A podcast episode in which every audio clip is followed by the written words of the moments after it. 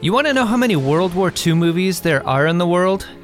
What if I told you that 1990 produced a World War II film with a $23 million budget, starring Matthew Modine, Eric Stoltz, Sean Astin, Billy Zane, Harry Connick Jr., David Strathairn, and John Lithgow, and you've probably never even heard of it? The Memphis Belle was a real B 17 flying fortress that was successful enough in the air war over Germany that it had a propaganda documentary made about it. What we watched for today's episode, though, is a fictional story that does away with almost every detail of the real history. The crew is different, the circumstances are different. The only thing unchanged is that the crews of these incredibly dangerous missions were given a quota. Survive 25 bombing runs and you get to go home. So we start this film on the eve of the Belle's 25th mission, and what we get is a straight down the middle story about that mission. Not the real mission, mind you, but a semi plausible bombing mission. I say semi because a million pedants on the internet have quibbled with just about every aspect of the mission that's depicted in this film, but this is the narrative motion picture, not the newsreel documentary. It's a weird movie because it has a hard time finding a bad guy. Sure, there's Germans, but they're mostly represented by Ack-Ack or the occasional harassing fighter plane. But they're not personified or even particularly vilified. They're just the other team. There's John Lithgow's character, a lieutenant colonel who wants to take the crew back stateside after their bombing run to promote war bonds and get famous. He's not so much a villain as a guy who puts his foot in his mouth, though. I understand that completely. There's the generals calling David Strathairn to give the Belle and the rest of the wing a particularly dangerous mission, but he doesn't qualify because uh, those guys are just trying to win a war.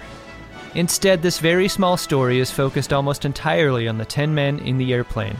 The relationships between them are strong and lived in, and the tensions feel like they've been cultivated over 24 previous missions. It's a film that almost lives outside the era in which it was made. It has the feeling of something that could have been made at any point from 1945 onward, with only the special effects being handled differently, and maybe that's why it came and went unremarked upon. But we're not leaving this film behind. We're going to see it through its straightforward, almost self consciously generic retelling of a story that so many air crews live through. And you bet your buttons, me and John are going to wax poetic about airplanes. And if he's lucky, we might even get Ben involved. If we don't drop these bombs right in the pickle barrel, there are going to be a lot of innocent people killed. Today on Friendly Fire, as we discuss Memphis Belle.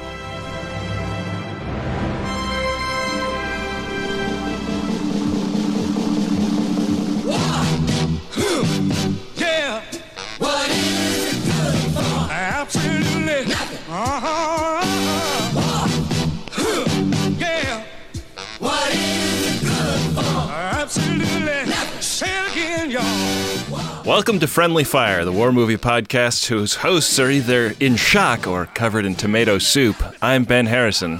I'm Adam Pranica. And I'm John Roderick. I, I, I watching this was wondering if there's enough plane nerd stuff in this movie to make it interesting to watch. Oh, yes, my friend. Adam, how are you feeling in light of watching all of this plane nerd shit? Yeah, I mean, I I'm not a cigarette smoker, but when it was over, I did feel like uh, having a cigarette in the refractory period Wow. right after Memphis Belle was over. I wanted some more P51 uh, material, frankly. Well, apparently that Yeah. was an anachronism. They they uh, Yeah, they right? wouldn't have had those. No, it would have been a P40 Tomahawk. Boy, there are some angry nerds on the internet about that portion of the film. Is that I, right? like the IMDb goof section had multiple angry screeds about that that I had to sort through on my way to my uh, to my moment of pedantry. Which uh, just you know I could get it out of the way now if you want. Set in May, a farmer can be seen harvesting crops, normally done in late summer. Winter wheat would be harvested in the spring. Oh, I'm mad about that now. that was just that was there to establish uh, Harry Connick Jr.'s bona fides as a farmer. Boy, what a voice on that guy. What a pouty set of kissers on that guy. Love that guy. It's kind of embarrassing. I don't, a lot of beautiful men in this movie, a l- but a lot of also unbeautiful men. Yeah, it's a weird cast where uh, are there 10 men in the crew? Yeah, Something like right. that. I feel like yeah, 5 right. of them are like very famous faces, very distinctive, and then the other 5 are indistinguishable from each other. Yeah, we see movies like Pearl Harbor where the entire cast is like implausibly beautiful. Yeah. But this one, like Zane, Billy Zane, is I always have considered him maybe one of the most beautiful male actors ever. Right. Yeah. Like just rakish to the point of being uncomfortable. I like the idea of him meeting with his agent and them going like, "All right, well, I'm going to be wearing an oxygen mask for most of this film. How do I distinguish my face?" And the agent's like, "Well, uh, you could really groom your eyebrows in such a way to make you recognizable." The uh, the mustache that he pulls off in this film has been pulled off by so few people, but he really nails it. Yeah. But then yeah, you've got you've got Sam G. Gamwise. Playing against type here, right? Like Yeah, this is right. Rudy. Did you know that he is the son of Patty Duke? What? Yeah, and he was raised thinking that Desi Arnaz Jr. was his father. He's he's a guy that's got like four fathers. That he that uh, I've got four claims to- fathers, Mr. Frodo.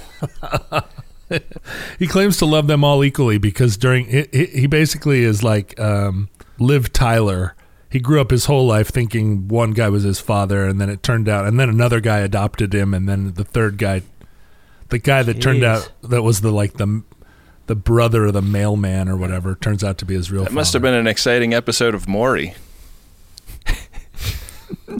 But you know, I, I always thought he was just some uh, some guy, some some goofy actor, but like he's Hollywood royalty. Yeah, wow. He's great in this movie. He is, and and a lot of these actors, this is really the beginning of their career. This is Harry Connick Jr.'s first acting role.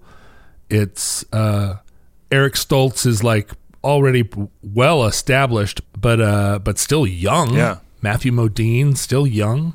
a still young John Lithgow.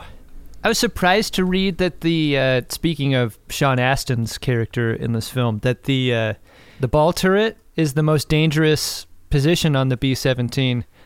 If you were to uh, have a position that wasn't pilot or co-pilot, what do you what would you guys choose? Tail Gunner looked pretty fun. Yeah, but tail gunner's got to be the second most dangerous job. I would have thought that was the most dangerous. Right. Uh, I think I would have been bombardier. Yeah, that seems like a good one. Their depiction of bombardiering in this film is also incorrect too, because uh, I was surprised to find out that a lot of the bombardier's job was just aligning a sight and allowing a rickety ass computer to do the math of altitude and airspeed and and like triangulating the target. Like the uh, the bombardier as depicted in Memphis Belle is doing a lot more work than one would typically do on these missions. Was it as inaccurate as the pronunciation bombardier? I'm hoping that that your pronunciation pedantry takes the piss out of all of the Reddit pronunciation pedants. Uh, well, no. This is the this is the famous Norden bomb sight. This is the bomb sight that Should I have pronounced it Bombardier? yes, Bombardier. That's how Ben would pronounce it. I would say Bombardier. but the Norden bomb sight was thought to be such a strategic innovation that it was it was like uh, top secret at the level of the Manhattan Project. Oh. so top secret because it had because it was this analog computer that this whole concept of this film is that uh, is one of the daylight bombing campaign. So the British were bombing at night, all night, and then during the day, the Americans were flying these super high. altitude all night, sleep all day.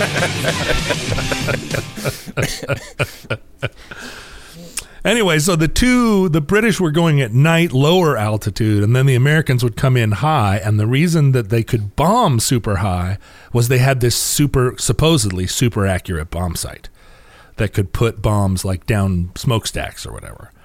And when they tested it, it was like impossibly accurate. Huh. And so it was it was thought to be this game changer. I mean, everybody remembers the iconic footage from World War II of the the footage from the tip of the bomb mm-hmm. as it goes. Oh you know, yeah, right, into its right down the target, right? smokestack. it turned out later that the Norden bomb sight was not that accurate, and that we were we were routinely bombing schools and churches. But that's what the bomb sight. The Norden bomb sight was constantly asking you to update its virus protection software. You'd look in and it would just be a spinning beach annoying. ball. Just like, come on, Captain! I still got to spin a spin- beach ball. I just updated it yesterday. Every time I put a floppy disk into this fucking plane, I have to clear a menu. God damn it! uh, so but that's like the that's like a plot point and and i think that i think you, the bombardier actually did take over flying the aircraft during the bomb run although you know this yeah this like little this little computer that was just two hamsters spinning on a wheel was calculating like all these things, but still it was. Oh, and this whole thing about the uh, all the bombers dropping their bombs on the lead on the command of the lead plane was another way to try and do this precision this precision bombing all all because of this bomb sight. Wow. But it turned out it wasn't that good actually. John, I also read that these bombing missions didn't take as much care to avoid civilian targets as was depicted in this film. What was your take on that? Well, early on in the war, it was different than later, or early on in the campaign, it, Yeah. it morphed. Like it was not technically illegal in international law terms to bomb civilians. Witness Hiroshima, the firebombing of Dresden and Tokyo. yeah. The doctrine was, well, let's just terrorize the population until they develop the will to quit. But the you know the Americans always start everything with some kind of higher moral attitude that then they then reality enters and they all slip slip out. Should yeah. I write an autobiography that will be its title, The Will to Quit? the will to quit. so times times changed in the in the course of the war. I mean, the Germans were bombing civilian populations from day one, right? The bombing of London, the Blitz in Poland, Yeah. like they just they they didn't pretend, and the Japanese too were bombing people in China, you know, civilian populations from before they attacked America. this B 17 was a real game changer. Like, as a platform, it could carry double the amount of bombs as any other bomber. But, I mean, it's. It was going up against a a fighter plane in Germany that the Allies didn't have an answer for.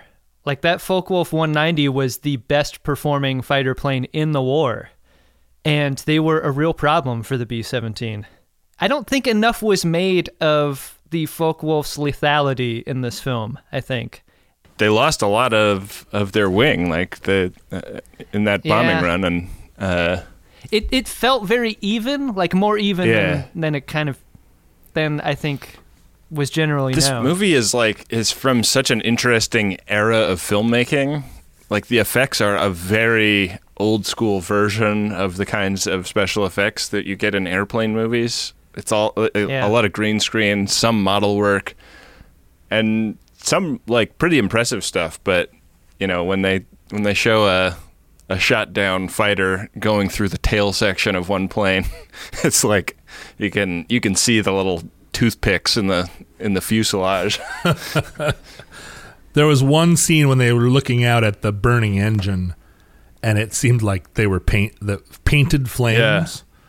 That that I objected to that moment, but but a lot of like that first B seventeen crash on the runway, you could tell there was modeling happening, but there also seemed to be real airplane crash. Like like the there was a when it when the wheels touched the ground, there was a shudder throughout the fuselage that looked like it just looked like it couldn't be a scale model the way the Right. metal detail. Yeah, it was. It, it's like there are certain things that don't scale, and and that doesn't seem like it would be one thing. But yeah, like did they really crash a- B seventeen for that shot? I don't know. Not, not for that shot, although in the making of this film, they did crash a B 17, one of the f- five remaining flyable B 17s. Wow. Crashed it in a dumbass accident Yeah. where the. I don't know what it was. Something was either malfunctioning in the controls or there was a heavy crosswind or something, but the pilot just ran it off the runway and into a tree. Fuck. And then it caught on fire and burned.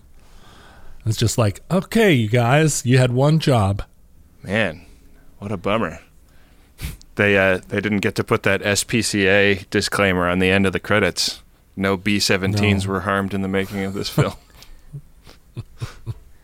That moment where uh, Tate Donovan's character runs to the back and gets some tail gun time.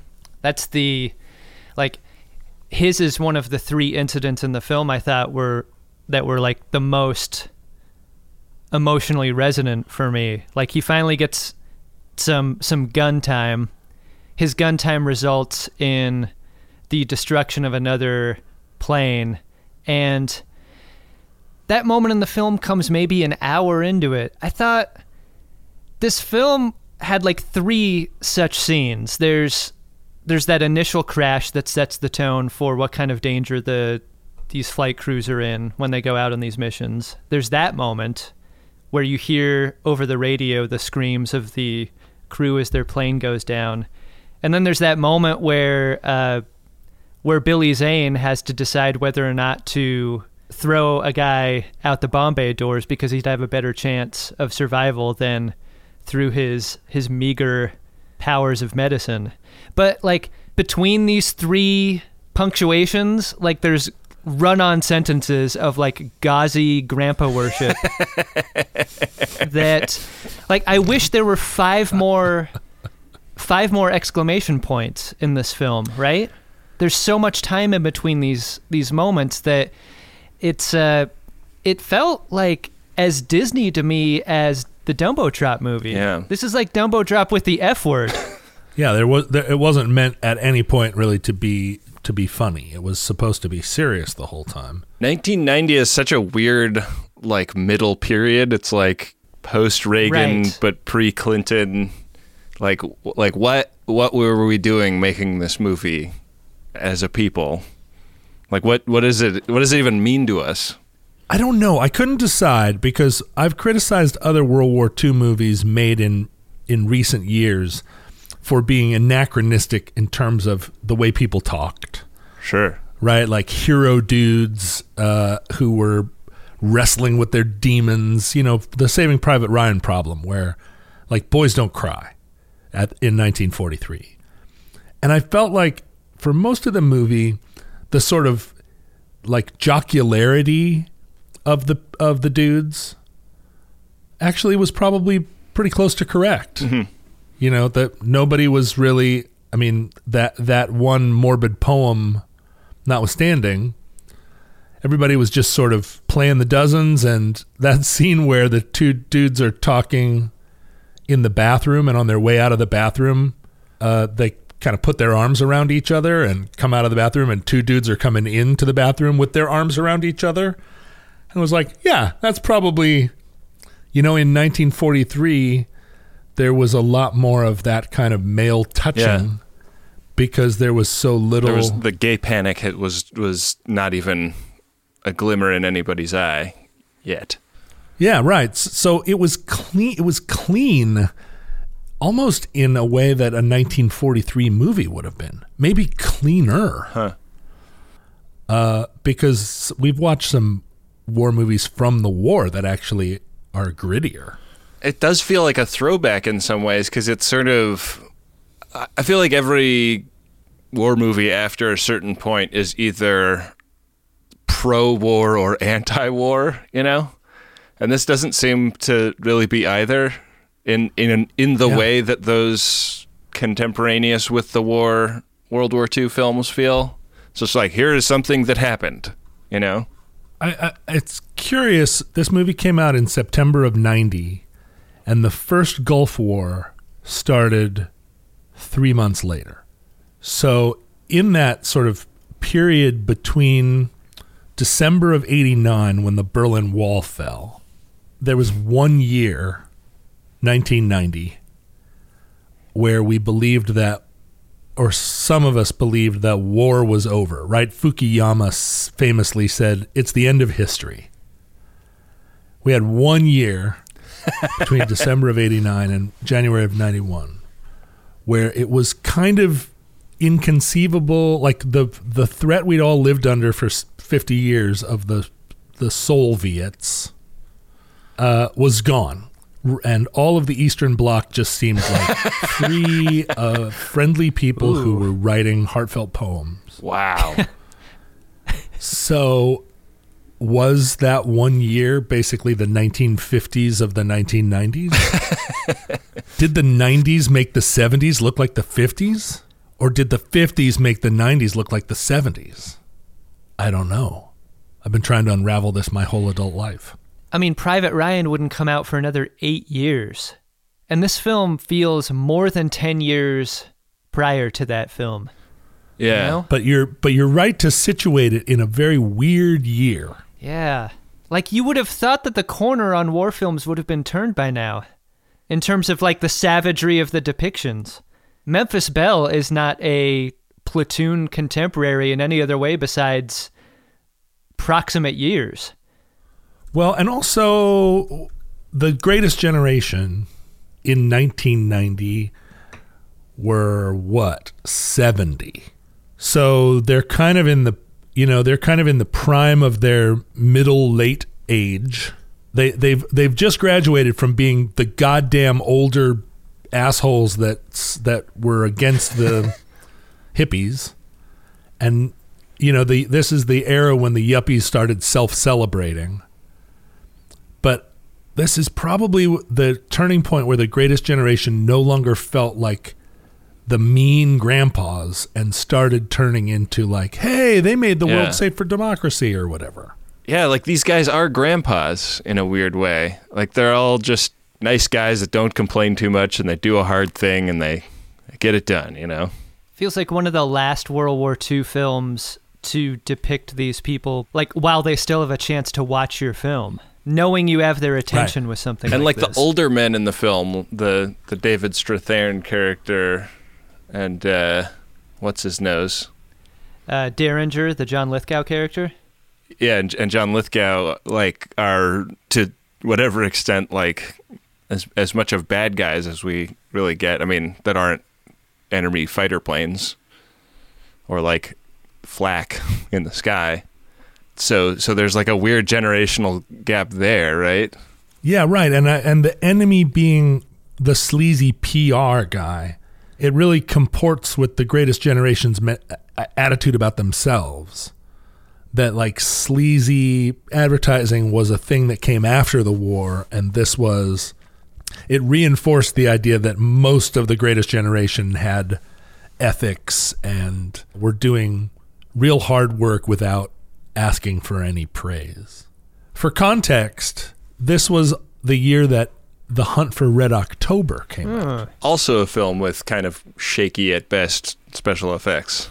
Right. And also a film where the only bad guys really are the political officers. Yeah, like the only bad guys are like misunderstandings. Uh-huh. Misunderstandings or like company men. Right.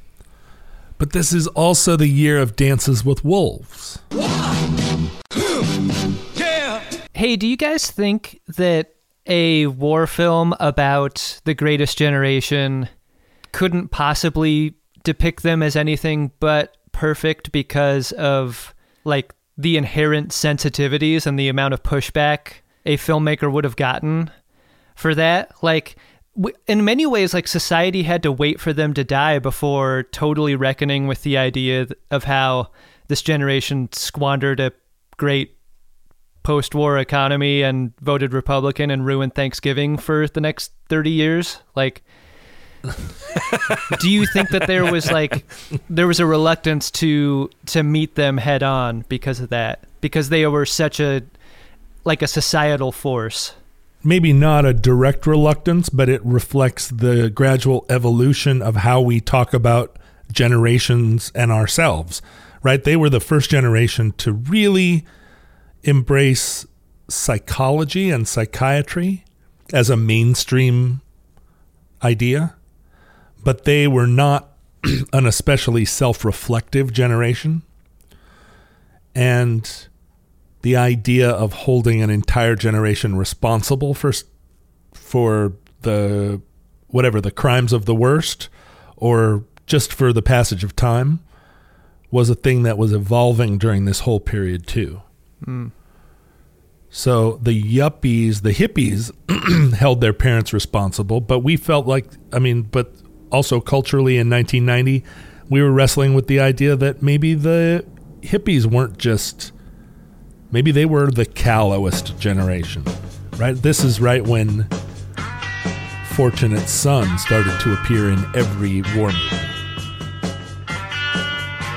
I mean, Generation X is so self-reflective and such a like morose bummer generation of ineffectual losers that it that it changed the way generations think about themselves. I had uh, second thoughts about even starting a podcast with Gen Xers. I know. Uh, there are a lot of people listening to this show that are like the Gen X guy. I have a very, Ugh. I have a very fragile psychology, and being around this bummer generation is just really tough. For Gen Xers, the new reality sees the birth of McJobs and the death of traditional careers. The stereotype of the slacker is born. I didn't find as much about this movie. There, I didn't go through it feeling like it was especially inaccurate, even though it's all, all these people are composites and there's so they're just cliche dripping off of everything. It's a made-up mission too, right? Like the the actual Memphis Belle, which is a real plane, and really did fly 25 missions. Didn't this was not its last bomb run? No. Although the Memphis Belle did go back and do the publicity trip around the United States, raising money for war bonds. So half of it is true story. Did you feel like the film was effective in its depiction of the mission itself, though? Even though, like, the characters are a composite, maybe the mission was a composite mission. I felt like the stress of the mission was fairly acute, especially the moments where they realize that their target is clouded over and they have to go around, like, knowing that you know, you can't just keep rolling the dice and expect to not crap out eventually. Like, I thought those moments on the flight deck were especially heady. Did that make you feel things? For sure. I, I mean, this movie really communicated how claustrophobic a B 17 was, how much terror there must be when you're under a flak attack, and it's just like it could come from anywhere. But also, we never see a single enemy face. So we never actually have any direct contact with the enemy, but They describe it right. One one time when a when a bomber strafes them, guy says uh, that guy had blue eyes. yeah, right. Incredible. Um, I think this is the kind of plane my grandfather flew in the war. So Really? yeah, it was it was definitely interesting. Like I, I found a picture of him at my at my folks' house uh, about a month ago, and like he is wearing like the same stuff that they're wearing in in the like scenes where they're Tomato soup? You know, yeah, drenched in it. It is interesting from this to me from the standpoint of like, oh, I guess like this is kind of like something like what he might have experienced. Like I don't really know anything about what missions he flew or whatever or like I mean, I know he was a pilot, but I don't know if he was the the pilot pilot or the co-pilot or anything. I mean, I guess I could talk to my mom about it, but um it it was interesting to just kind of like spend a couple of hours in what felt like a realistic depiction of the experience he might have had. And in the same way that like I, th- I feel like we've seen some films that touch on areas that uh, might be like what your father experienced, John, like the airstrips and on islands in the in the Pacific that he would have flown into and stuff. Yeah, my dad was under enemy fire. You know, it took my dad a long time to start describing himself as the co pilot. My whole young life, he described himself as the pilot.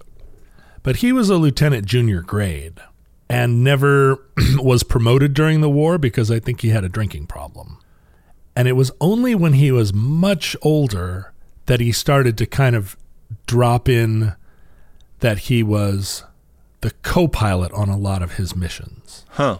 And I think we see that in this movie quite a bit. There were so many people in World War II who were legitimately valorous, like D Day soldiers and the first guys ashore on Iwo Jima and all these people that were they were celebrated in the states at the time as as heroes in a way that uh, didn't happen at all during Vietnam or the Gulf War or Afghanistan. Like a lot of the people that won the Medal of Honor, even during subsequent wars, were just kind of like, "Oh yeah, good job. I hope you didn't, you know, good job, baby killer or whatever."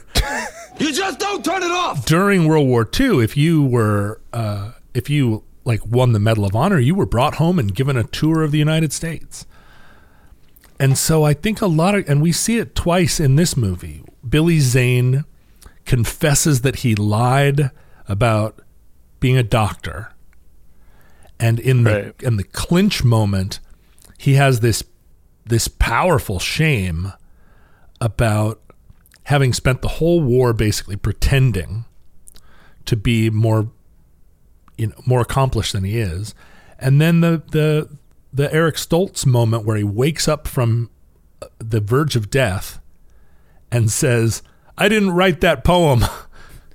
It's a I just copied a Yeats poem into my book.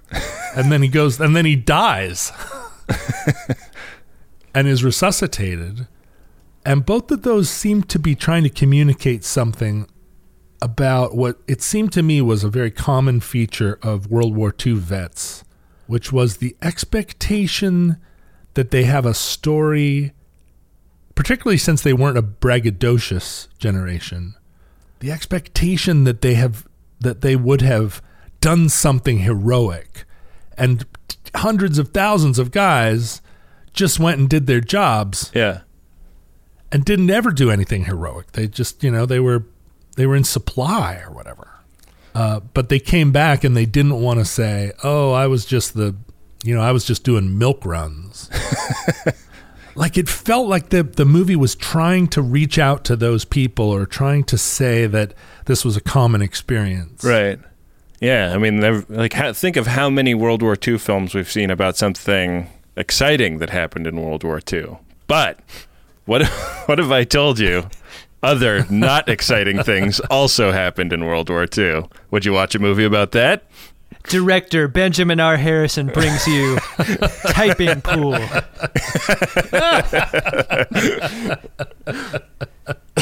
You'll never look at a carriage return the same way again. Ding! Coming this summer.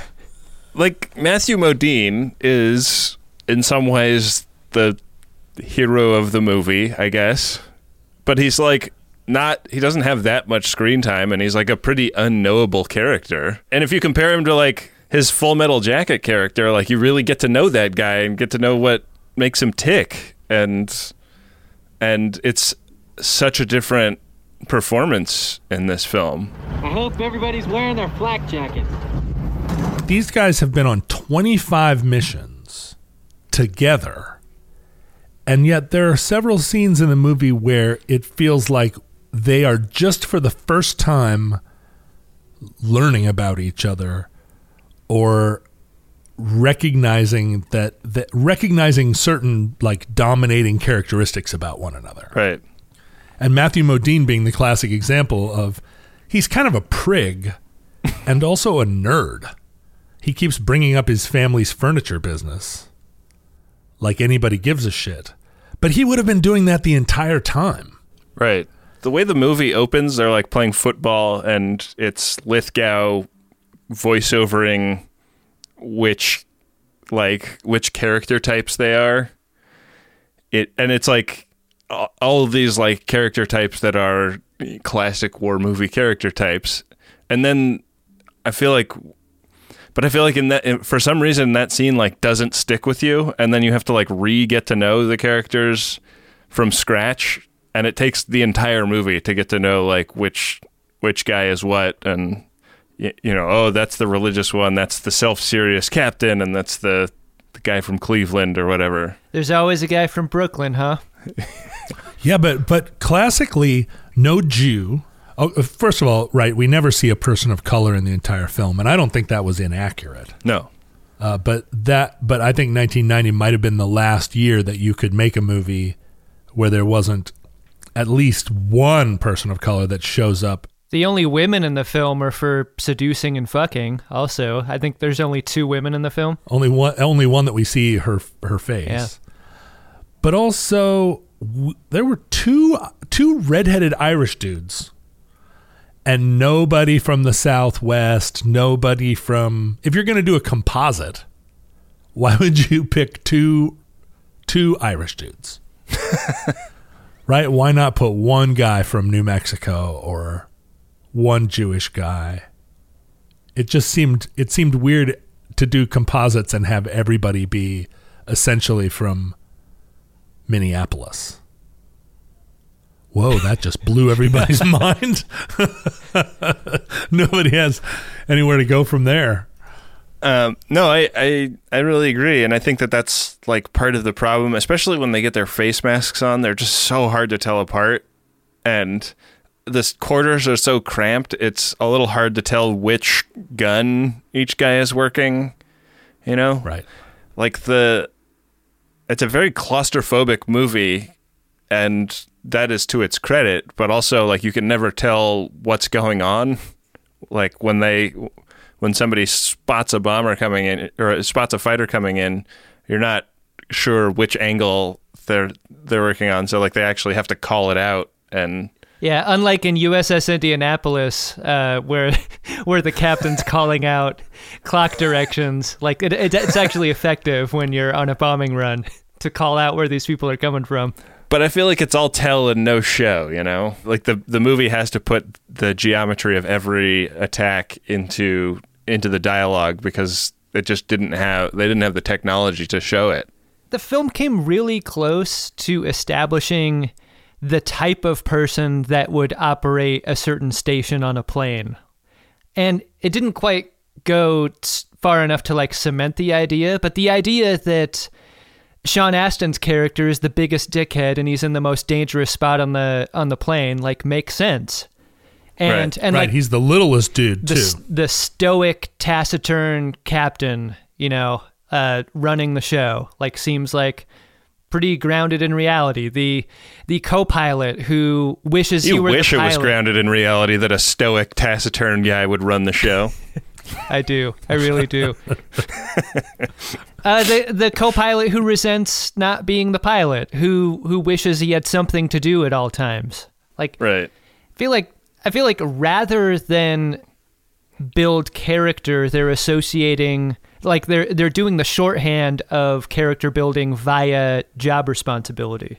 And then like all of the like heavy moments feel like they are as shorthand like you could just tell those rookies were doomed the second they uh, were established as such, you know.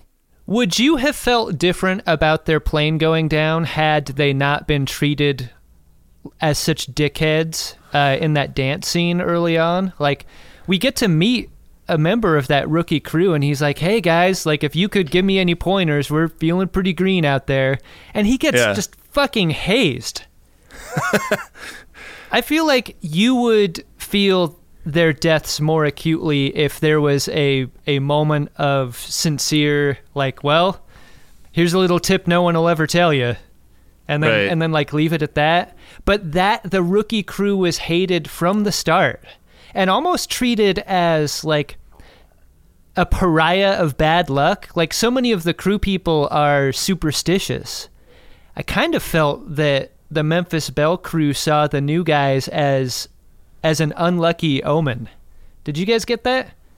the whole first half of this film and then you know like peppered throughout really is all of these like it's like a shell game of omens and portents and talismans Yeah. of luck and like oh did the did the religious medallion get checked out the window no it didn't oh here's the clover here's the here's the rubber band it's like luck horse trading that it feels like the movie didn't quite like it it has all of this symbolism of luck without ever committing to whether or not it's at play and and I feel like you really have to make a decision about that if you're if you're a movie you know like like does luck work in this movie or not One person believing in luck feels like a character trait. The entire crew believing in these things make them look dumb to me. Yeah, like the moment when um, the Lithgow character gets up and, and you know is like essentially like celebrating the success of the Memphis Belle before their final mission, and everybody's like, "Yeah," and like trying to trying to cut him off. That was Like, interesting storytelling to me. I didn't know hip hip hooray was bad luck in that context. Oh, I think it would have been okay the the next day. Yeah. Right. Don't jinx. Uh, the, jinx is a big. Oh, you didn't you didn't think it was specific to hip hip hooray? I kind of thought it was. I thought it was uh, directly associated with that being said versus just the general feeling of pre-celebrating a success. I interpreted it as being akin to like s- telling a pitcher who's on a Right. on a no hitter like you're pitching a hell of a game. Yeah. Okay, that makes sense. Or or or you know that's why we say break a leg yeah. to actors. Yeah. Jinx is one of the main sort of luck notions. I was surprised that they never did anything with like somebody shooting at a fighter and the fighter clears and then there was another B-17 right behind the fighter. Flying in a straight line leaves you subject to uh, torpedoes from submarines, though. This is something we learned in USS Indianapolis. That's right. Yeah, that got Nick Cage in a lot of trouble. Right. Well, you know, maybe I was a little bit far fetched. there were a lot of narrative threads that went that didn't go anywhere. Like for instance, uh, we spend the whole film with uh, watching several very explicit moments where Eric Stoltz is taking pictures with his little box camera. And there's that whole scene, that tense scene where his camera is vibrating off the table and he goes and retrieves it and the and then that the payoff of that is all in that weird moment where he goes to rescue the camera and the shrapnel comes through the side of the plane. Right. And I guess we're supposed to think that rescuing the camera actually saved his life, but that felt like a lot of of lead up to a pretty weird glanced over payoff. yeah. I wonder if Michael J. Fox's performance as that character would have made us feel differently. He would have had a lot better comedic timing. This all just comes back to like what like why did they make this movie? You know when spielberg made saving private ryan he had like something to say about world war ii and we can debate whether it was a thing worth saying or it was the right thing to say or it was a bad take or whatever but this feels like uh, like I, I just picture like a studio executive like chomping on a cigar going like okay we're gonna do a boxing picture a religious picture a war picture you know like it's like we made this to make it almost it's unfortunate that this film had the resources that it had in all of these planes, and this was the story that it told, I guess. You know? Well, the the yeah the generational thing I guess I'm getting at is that we do not have sentimentality. We don't appreciate sentimentality. We don't admire it. We're extremely unsentimental. We want to take a hard john hodgman told us to stop well, that's right. so we did But we want to take a hard look at everything. That's what defines our time. As soon as you say like, "Oh, you know, Martin Luther King was amazing." There's always somebody that's like, "He cheated on his wife." You know, there's always a there's there's always somebody that wants to debunk mythology. And Yeah. this movie is trading in sentimentality, but at a time when you could when sentimentality was actually a lingua franca. And so looking at it now, we're just like, where's your take? What's your fucking take? but it Yeah, I guess that is why I'm confused yeah, it. but in 1990, it's like there is no hot take. It's just like this. We're going to spend an hour and a half stressing you out, and in the end, you're going to feel like everybody made it. That's the whole story. Lieutenant Sinclair is never going to think another thought about that plane that he kind of caused to die. The other dude is going to go start McDonald's. Yeah. It was really weird because I I just watched The Founder like the night before I watched this film, hmm. which is about the the way McDonald's became a ubiquitous restaurant. Was Ray Kroc a B 17 cheat gunner? No, but he does kill n- a number of Germans in the film. The infighting among the crew was so verbal and not physical, right? I was expecting some more like scrabbling around. I think the biggest fight we get is between Derringer and Harriman. This is the moment that, like, Lithgow's character basically says that Harriman doesn't care about his troops. It's a pretty unforgivable thing for a soldier to say to another soldier. Yeah. And I cannot believe the restraint that Harriman shows in just like hauling him into his office and showing him a bunch of the letters instead of punching him in the face on the dance floor. Right. Yeah, but officers would never have gotten into a fist fight. This moment is one of the things that makes Memphis Belle really unique because the idea of writing back the person who sends the wartime condolence letter I think is something that I've never seen in another war film. You you frequently get a voiceover of a mother reading the letter or someone sitting at a desk and having to write the letter, but the idea of these letters being responded to was fascinating to me. Do you feel like a, a response was was was de rigueur? Sure, this is letter writing times. How back and forth did they go? Like, did the did the original writer like thank them for writing back and and recognizing how difficult it is to write? Dear Mrs. Jones, after your son died, I appreciated your letter of March 7th. Thank you for including the picture of him as a child.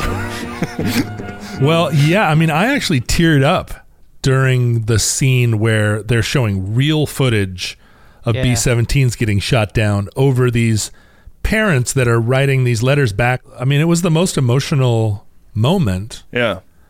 It really made Derringer look like a total asshole.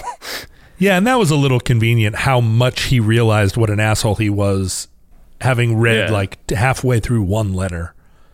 Like, oh, I get it now. Real boys are dying. Like, no, boo. In a film that uses the F word, I feel like Harriman should have told him to fuck off or something. Like something stronger than the letters even. Like like that Harriman uses the letters in this way instead of achieving his own correction of Derringer felt I don't know, like I wanted sharper talons on these Yeah. characters. We've seen this a couple of times, and Flags of Our Fathers, one example. But I have a sneaking suspicion that guys like Army PR guys were a lot closer to taking their civilian skills into the war. You know, like you got all these farmers and and furniture makers that got trained to be pilots and they're up there like I don't know what I'm doing. I'm a I like make chairs back home. But the PR guys were guys that were like I'm in PR and now I'm in army PR. And you wonder whether a full bird colonel that's running an air force would have been somewhat constrained in his ability to use military discipline against a lieutenant colonel that was in army PR because it seems like the PR dude maybe doesn't answer to other brass.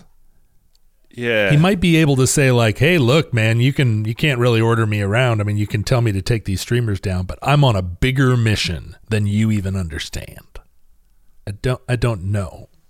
you keeping these boys safe is one thing, but me selling war bonds is entirely Yeah, another. exactly. At least that feels implied.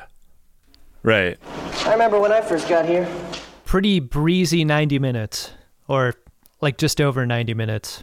Although super that that bomb run super stressful. There's no getting away from the fact that even though there's no swearing, we don't really see blood and guts. That's pretty harrowing. I like the focus of the film on the one mission a lot. Yeah, that felt uh, like a, an interesting take. Like I, I really didn't know what I was in for. Was were they going to get shot down and and uh, you know I'll have to parachute into enemy territory or something? Was each guy gonna gonna catch his his piece of flack one at a time? and astonishing that like the the little brushes with death are really just brushes with death. Like I mean, Sean Astin at one point is like dangling out of the bottom of the plane, and guy almost slips down through the bomb bay doors, but nobody dies. None of our none of our guys dies. None of our guys dies. Not a good shirt. All right, fine. Take the uh, take the drawing back to the drawing board. Do you think the guy at Boeing who designed the manual crank system for lowering one of the landing gear wheels realized how long it would take to wind that thing? like, do you want to make the teeth bigger and, and spaced further apart for expediency? I think you do. Yeah. The ratios on those on those gears are really fucked up. That was madness. And they had to do it in shifts. so exhausting. Well, That's you know, not good. Adam, you you uh, bringing up Boeing. This is this is really an advertisement for Boeing. They put a lot of maybe a lot more product placement than in any movie we've seen because that Boeing logo on the steering wheel or on the yoke, excuse me. Oh, please cut out steering wheel route. So You many cannot people- allow that to go through. Oh, so many people are going to be so mad on the yoke. Uh, it just we see it over and over, like z- almost. There's one scene where it's zoomed in, and it just Yeah. basically it's just like Boeing, which which felt a little bit intentional, and I'm not sure what that was about. I think in 1990, TWA was still offering flights on Flying Fortresses. so I would like to point out for our listeners overseas, and by overseas I mean anything east of Iowa, um, that those B 17s were manufactured less than two miles from where I'm broadcasting. Uh, and they just recently, and I'm talking about in the last phew, seven years, they just tore down plant number two factory number two or whatever that was the building where they actually built the B-17s. And for years, you could drive past it on the on the uh, South Park Bridge and look over, and the ceiling was kind of the roof of the building was kind of caving in, and you know, water was getting in. Boeing didn't, for whatever reason, preserve this building. It was right on the Duwamish River, and it was this classic 1930s factory building. And one day they just tore it down, and I was like, "You don't think that's a thing that you should you should save, you dinglings?" like, just keep it as a place to have weddings. I mean, huge open, you know, windows all along factory building, and they just tore it down. But there's a famous story in in my neighborhood that when they would when they would have a, a when Boeing Field would be full of a complement of B-17s, and they would start their motors up all at once, engines when they would start their engines up all at once, uh, that it would rattle the windows in my house, rattle the windows in this whole neighborhood, just the, just the Wow. thrum of those engines, and every single one of those, every my house was built in 1916. Every single one of those airplanes would have flown directly over my house on its way out. Wow. wow. You think any of them were tempted when they looked down at your house, like, let's just let one bomb go? Yeah, I bet. I bet they were actually. Can you imagine flying around with it like, oh man, I could just bomb anything right now. Nowadays, the only thing that rattles John's house is the uh, thrum of his CPAP machine. You're working a little hard at being a hard ass. The, uh, the Memphis Belle is on display now at the uh, National Museum of the U.S. Air Force. which is in Ohio and not Memphis. Kind of sad. Yeah. Well, it was just named after that one dude's girlfriend, right? Right. The captain's wife's lament. Um, yeah, I I, uh, I sent a video to John and Adam before we started recording today of the of the plane being like taken from the hangar where they restored it to wherever they displayed it, and it's a pretty remarkable video. Mainly in that it's incredibly long and boring, and ten minutes where it could have been forty five seconds. I've made a lot of airplane taxis from one place to another videos in my professional career, and I don't think any of them are longer than a minute. Well, you Bad editing. you can actually fly in a B seventeen from Boeing Field during the summer. They take you up and fly you around. It's like four hundred bucks or something. And Adam and I have debated whether or not to do it, and Oh, we have consistently chosen not to do it.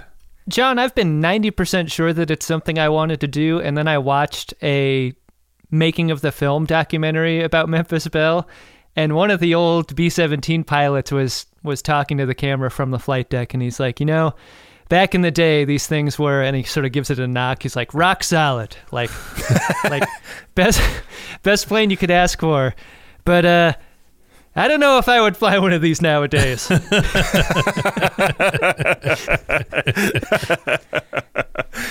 Honestly, I still would love to take one of those rides. Yeah, me too.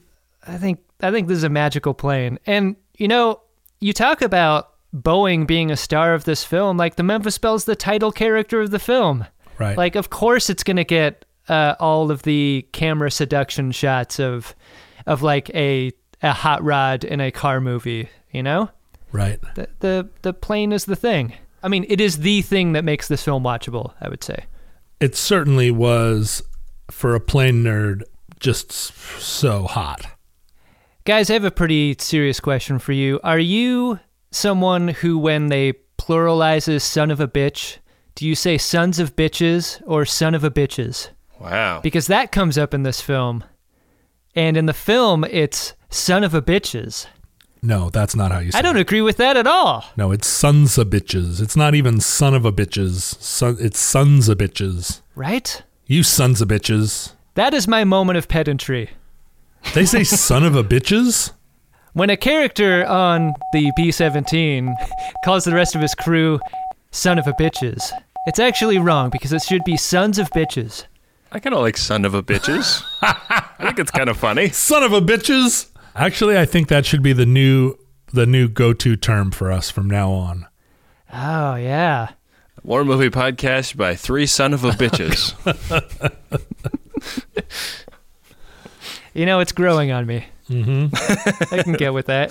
I'm sorry, fellas. The end of the film depicts the landing gear lowered just a half a second before touchdown. Uh, the crippled plane is brought in, and then uh, and then it tacks over into the grass. Engine smoking. Smoke on one engine, empennage totally blown apart, looking pretty difficult to steer. Our heroes hop out of the plane. Our uh, our injured Danny Boy stretchered out. They don't take Danny Boy directly to the ambulance. They're gonna want to get that picture.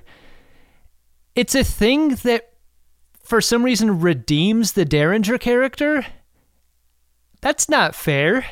Derringer's irredeemable. He gets his picture. The uh, the hope of a celebration is realized. I mean, I understand. This is a happy ending. Uh, our heroes survive. yeah, and they're gonna go tour the states and get war bonds sold. Why do you think he's irredeemable? I didn't want his bet to be cashed. Like, not at the expense of the people that we've come to know and love in the film, like, but Lithgow is a loathsome character and, and he's made to be the antagonist of the film. You don't think he has redemption in the moment when he realizes that he's been acting like a bit of an ass? No, because the redemption doesn't come from from him. It comes from the crew surviving. It's totally external. Like he doesn't change. His his bet is paid off. I mean, but we needed that guy, man. We needed to sell war bonds. I don't know. Where are you at on this, John?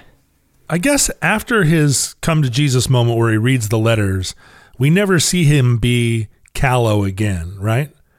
His the whole scene where he's decorating the dance hall is what precipitates that that lecture.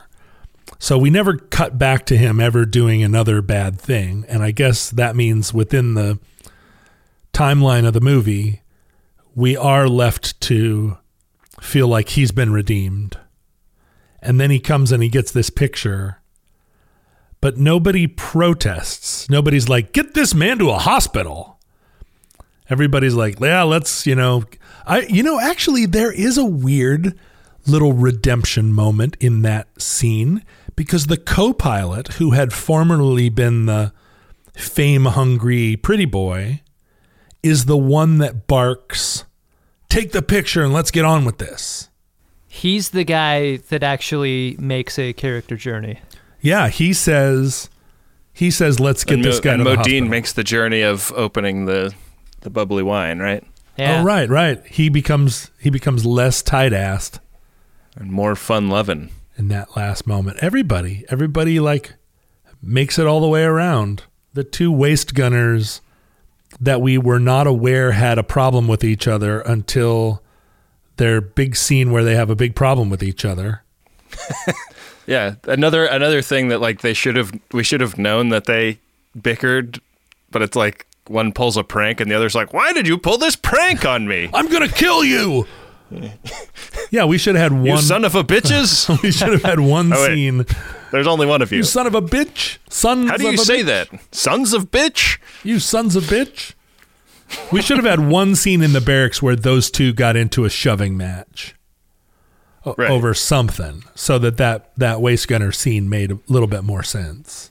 I almost think that maybe there was a scene like that, and I just didn't know the difference between those two guys yet. Right, because there were a lot of there were a lot of scenes in the beginning of the movie where I don't know there was a lot of shit talking. And there was a lot of like other crews, so it was hard to tell which was which people were members of our crew and which weren't. White people all look the same. Not the ones with severely groomed eyebrows. Yeah. Those people look different. Beautiful pencil thin mustaches. Well, should we uh should we rate this puppy? Speaking of puppies, that dog was great. It looked related to your dog. Yeah, it did kind of remind me of my dog. Yeah, it's time to bring this episode in for a landing, isn't it? Guys, Let's see if we can crank this wheel down. I'm going to crank down the wheel of my rating system here. We give every film on Friendly Fire its own custom rating system so that we can't compare any film to any other. And uh, for Memphis Belle, there is a scene on the flight deck that that maybe delivers the most amount of trauma to our pilot and co-pilot. There's they're flying through the flak. The flak is getting thick. It's exploding all around them. People are putting on their flak jackets. Those don't look comfortable. No, and they go over your parachute? That seems Yeah. I, I would hate to have to negotiate getting my flak jacket off while tumbling out of the, the nose cone of my airplane. One thing I liked about this film is the depiction of everything meant to keep them safer was also things that made their job so much harder. Like Yeah. that flak jacket or the gloves or the restraining cable that the uh, belly gunner didn't want to wear. All that face stuff. mask that could get like iced up and Yeah. Cause you to asphyxiate without realizing it. Well, anyway, uh, a piece of flak explodes beneath the plane and ruptures the thermos of tomato soup. It's an incredibly scary moment because uh, it looks like there's blood all over the place on the flight deck. Both the pilot and the co pilot are thinking that they're hit. And after a brief moment of panic, they realize that, uh, that their blood is delicious and still warm. It's tomato soup. Fairly good representation of how it feels to watch this film because war movies generally are made to feel scary in their own way, right? But Memphis Belle has all the look of something that's scary while it just being tomato soup in the end. what I liked about this film are the moments of tension, the plane crashing to set the stage for the dangers of the mission, uh, the decision that has to be made about whether or not to push Danny Boy out the bomb bay doors, uh, that landing at the very end. Those are all great moments in the film. There's the tension between the joy of being on the verge of going home and like the sadness of going home and leaving all these people that you love and you fight beside. But for a war film in 1990, I expected a little more Private Ryan than Flying Leathernecks. And that is what this film feels like. I could have swore this film was produced by Disney, and I was surprised that it wasn't. It's one of the first war movies I can ever remember seeing as a kid, and I think if you're going to watch your first war film, this is a pretty good one. But for episode 62 of a war film podcast, uh, it felt a little bit like some lukewarm soup to me. the planes were the best part by a long shot, overshadowing uh, some pretty fine actors for 1990. Pretty stocked cast. And that disappointed me greatly. Uh, if you're a plane nerd, I think you'll love it. I am a plane nerd. Wasn't quite enough to give it more than three thermoses of tomato soup. Wow. I think because not, I'm not that much of a plane nerd, it it was pretty hard to get interested in this one. Like it it felt like a long 93 minutes to me. And um, Ben, do you feel like if Pearl Harbor were edited to a tight 90, it would resemble this film? oh, that's interesting. This film isn't as pretty to look at as Pearl Harbor often is. Yeah.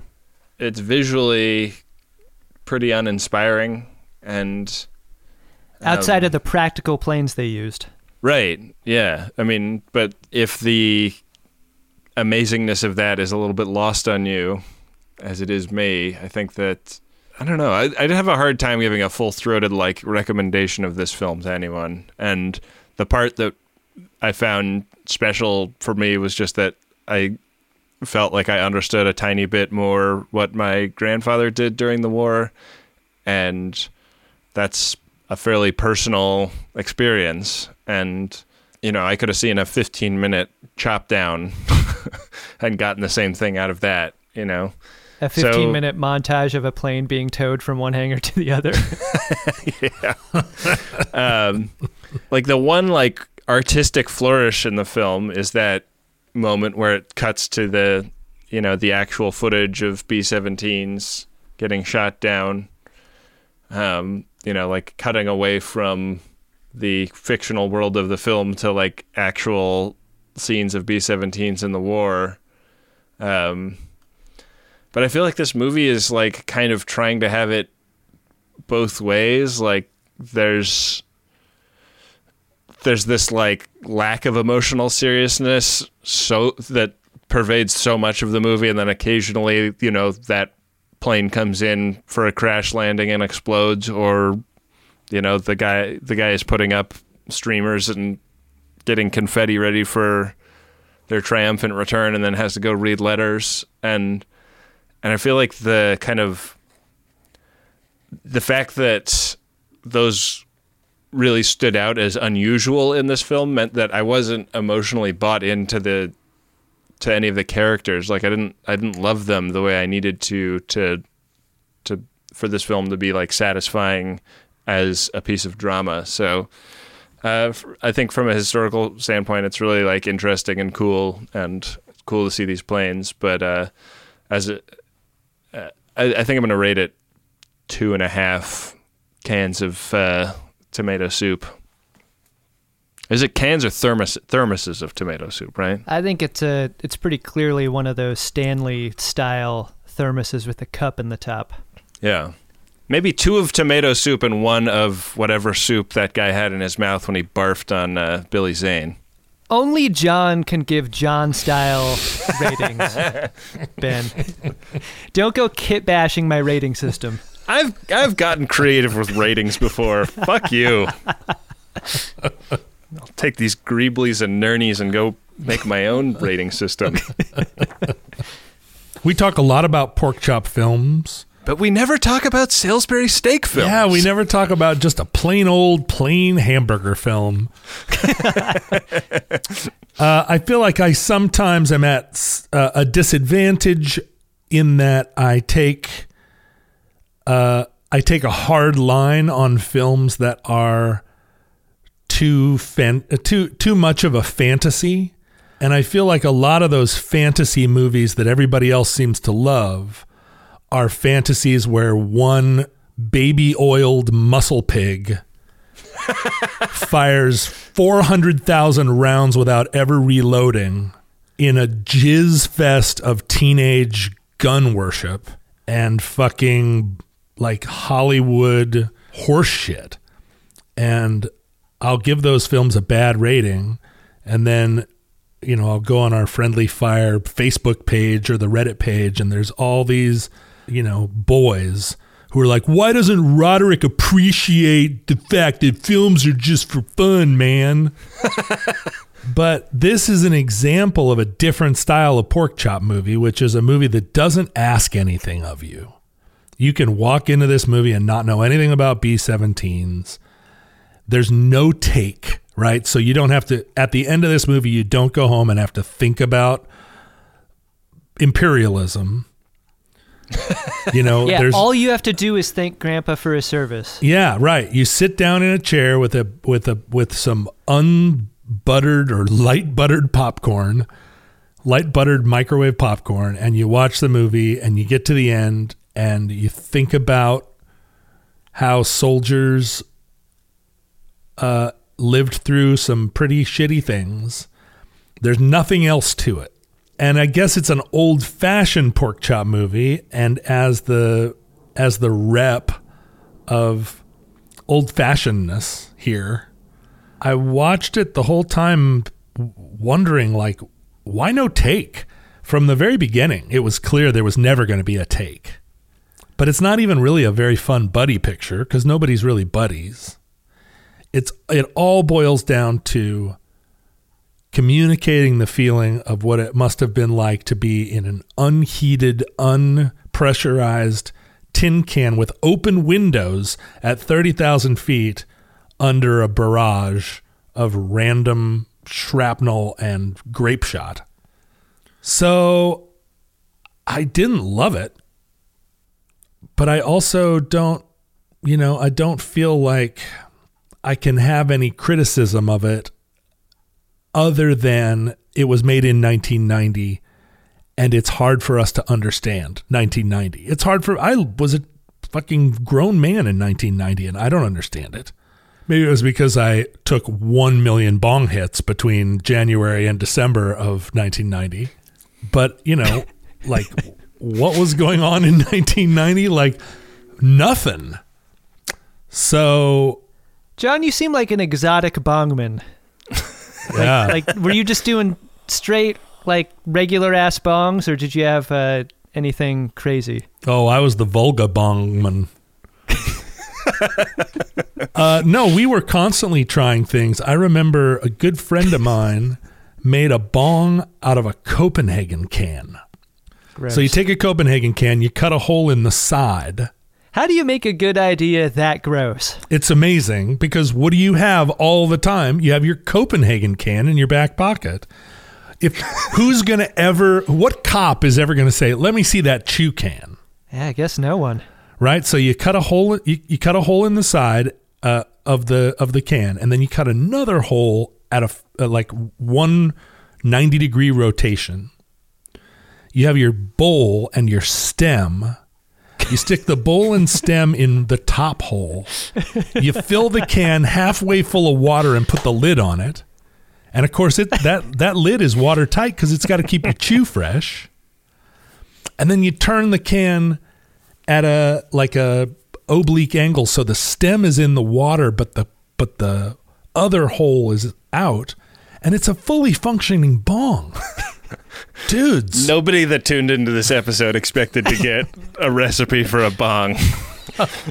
I Here knew we as- are. I knew as soon as I asked the question, we were we were gonna take a right off of the trail. Anyway, I give this movie three and a half thermoses of tomato soup. Oh, It's a war movie from start to finish. And maybe in all of its corny Disneyness, the fact that it doesn't give us any heroes, that nobody comes out of this movie smelling like a rose, everybody is personally compromised. And even though the end is all covered in rainbows and unicorn shit, we're not left feeling like any one soldier was heroic other than the captain who was dedicated to his mission and we and we understand why because he's a because he's a corn. He's he's a, a solid ear of corn that guy. It's a corn. he's a corn. But he felt in his in his is 19 he uh, Sons of a Corn? in his 1943 like cornness he felt real. So yeah three and a half thermoses and i'm not even gonna modify one i'm not even gonna modify that half a thermos and make it into something else it's just three and a half Wow. solid thermoses of tomato soup with no ad- added corn Well, I'll be damned. See, if I hadn't been here, we wouldn't have had an interesting rating, Adam. If you hadn't have been here, we would have had nothing of value at all in this show. I mean, I, I don't, I don't think I would take it that far. I would but- just be asking John about the different bongs that he's made in his life. I mean, I would definitely tune into that podcast, but we would have spent two hours talking about the gear ratio on the landing gear uh, crank of a b-17 Welcome to episode 19 of The Greatest Bong, a podcast where I just ask John about the bongs that he's made in his life. Each episode is four hours long. I'll mention it. We, we can have "Is that a bong?" in every episode. I'll walk you through making another kind of bong. wow. Hard to answer whether or not that is a bong, but John, is that your guy? Who's your guy? My guy is the one guy in the whole film that wears glasses. He's the he's an officer. He's the one that keeps coming up to the colonel in the control tower. He basically is like bad news guy. he comes up and he's he's he's somehow more connected to the mission and to the overall scope of the 8th Air Force uh, because he knows what's going on. But he's also he's kind of a runner, but he's also like in a command position. Young young guy. Maybe he's the colonel's adjutant, but he he seems to ha- have his finger on the pulse of everything that's going on. He's kind of a radar O'Reilly, but he's he's uh Doesn't turn out to be an asshole Yeah. later on. right. He doesn't have a shriveled arm. Um, and he just he looked like my guy. He felt like my guy. Yeah. And at the end of the war, he he It's never like manned a machine pornography. gun. You know your guy when you see him. That's right. That's right. so he, he's my guy.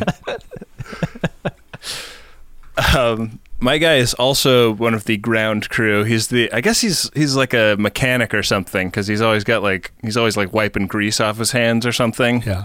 When the Memphis Belle is coming in for its its landing at the end, and we've had a solid five minutes of shots of the wheel not going down, guys cranking away on the manual crank, like. The plane is coming in. We see that one of the wheels is not down it's been the only thing that the movie is about for the last 10 minutes. They cut to this guy and he goes, Oh my God, it's only got one wheel down.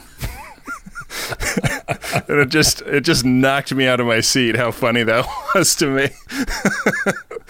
oh. For those of you not following along at home, they've only got one wheel down. My guy's in the retaining pond next next to the farm, and he's he like points up into the air. He's like, "That's a B 17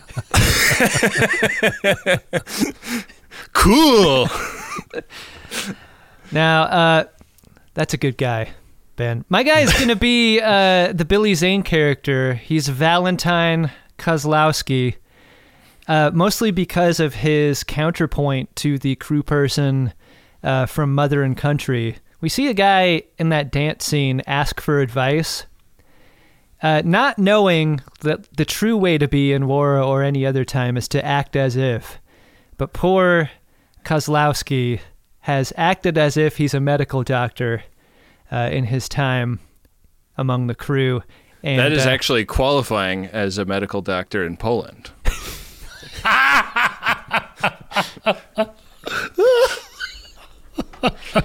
And uh, He, he, got gets, you. He got you. You never see it. You never see it coming, Adam. I know, I know. Uh, but there's a moment where his medical training is is is called into play. It's when Danny Boy gets injured, and he has to admit that he is not, in fact, a real doctor. He only went through two weeks of training, doesn't know anything. He does know CPR, which I guess did not exist at this moment in time. So he is the man who pioneered CPR on board the B 17 as it was in flight. Uh, another bit of bullshit from the Kozlowski character. But uh, but the whole acting as if and having it backfire publicly was something that I felt uh, was close to my heart. So for me, it's it's good old Val. He's my guy. Good guy. So uh, next week is the beginning of the Maximum Fun Drive, which is uh, a sort of public radio style fundraising campaign that lasts only two weeks, and we promise to make it not super annoying to the best of our ability.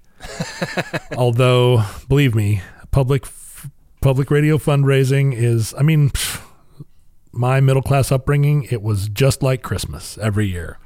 I remember all the carols. I know all the I know all the lyrics to all the songs. If I had a nickel for every pledge break I listened to in the back of my mom's Camry station wagon growing up, I'd be able to contribute a lot to public radio. But uh, no, but uh, Friendly Fire is a listener-supported show. We had our last uh, pledge drive when we were a very small show compared to what we get That's in right. terms of monthly downloads now. So uh, in the next, starting next week and for two weeks, uh, will be the Max Fun Drive. It's the best time of year to become a monthly supporter of the show. And uh, we really hope uh, a lot of you come out and do it. We're looking for 2,000 new and upgrading members, and we have some really exciting uh, gifts and incentives for folks who do that. So, uh, so tune in next week and make sure that uh, you set a calendar reminder for yourself to become a new and upgrading member of Friendly Fire and Maximum Fun. We're going to start off the incentive by doing something a little bit unusual, which is rather than yeah. roll the dice on uh, on the film for next week. You know, I'm a real maybe stickler. ma- getting some crappy movie like uh, USS Indianapolis or something. I'm a real Hey. stickler about the. Unlike most other crappy movies, I didn't pick that one. yeah, I don't know how that one got on the list. It says right in the title USS Indianapolis. Um, so I'm of the three of us, I'm the one that is the most hard-assed about the dice.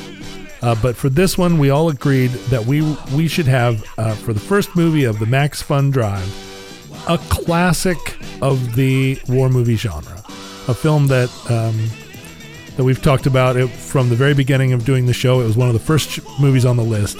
It is The Bridge on the River Kwai. Yes.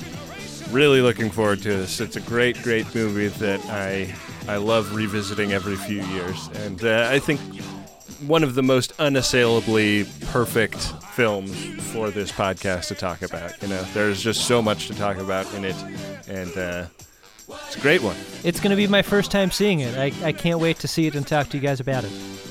Wow. Yeah. Well, uh, that will be next week, so we'll leave it with Rob's from here. Get ready to support us during the Max Fun Drive. Uh, and for now, for John Roderick and Adam Pranica, I've been Ben Harrison. To the victor, go the spoiler alerts. Life is much too short and precious to spend fighting wars each day. War can't give life. It can only Friendly Fire is a maximum fun podcast. Hosted by Adam Pranica, Ben Harrison, and John Roderick, and it's produced and edited by me, Rob Schulte. Our logo art is by Nick Ditmore, and our theme music is War by Edwin Starr, courtesy of Stone Agate Music. Feel like supporting the show? Then head on over to MaximumFun.org slash donate and show your love. Or leave us a five-star rating and review on Apple Podcasts. You can find Ben on Twitter at BenjaminAHR, Adam is at Cut for Time, John is at John Roderick, and I'm at Rob K. Schulte. Make sure to use the hashtag FriendlyFire whenever you are using social media and talking about this show. Thanks, we'll see you next week.